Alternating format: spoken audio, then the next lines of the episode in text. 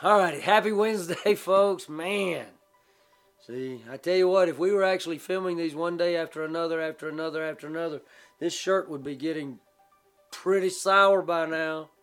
But we really only been sitting here about 30 minutes, so we're doing pretty good. Hebrews 1 1 and 2. Long ago, God spoke to our ancestors by the prophets at different times and in different ways. In these last days, He has spoken to us by His Son. God has appointed Him, Jesus, God has appointed Him heir of all things and made the universe through Him. The book of Hebrews is a book that doesn't identify its author. Okay? Context says that it is someone who knows the Jewish history well. See, I happen to be one of the people I believe Paul wrote. You know, most of of history and tradition of the New Testament church uh, trusted that this was a book authored by Paul. It, it follows a different sort of of syntax and and some different Greek construction, but I always tell people if I'm writing to you versus me writing to my mom, I'm going to use different wording. I'm going to use some different structures and things. Paul puts this down by inspiration of God, I believe. See, God has spoken to these last days, in these last days, through Jesus Christ, his Son. Everything we hear from God is measured in the Son, measured by the Son. If it disagrees with Jesus, then it's not God speaking. If it disagrees with the Word of God as we have it, it's not God speaking.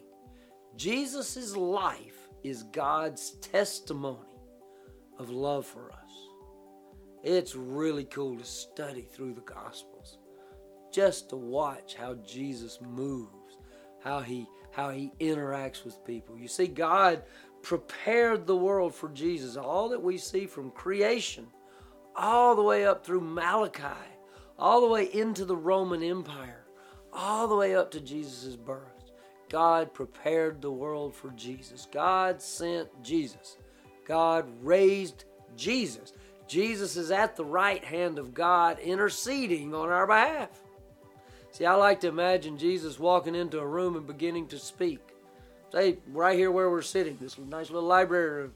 If Jesus walked in the room and said, Excuse me, there's no way that Kyle or I, either one, would go, Hang on a minute. There's no way we'd say, No, Jesus, hang on, get, give us five minutes, we'll get back to you. See, we would pay attention the moment Jesus started speaking. Jesus walked in the room, would we pay attention or be daydreaming? Or would we be on our phones? Would we be playing a game? Would we be reading something? No different. When you're walking through your day, when you're hanging out with your friends, when you're just living life, are you paying attention to Jesus? Here's my prayer Jesus, just speak to me today.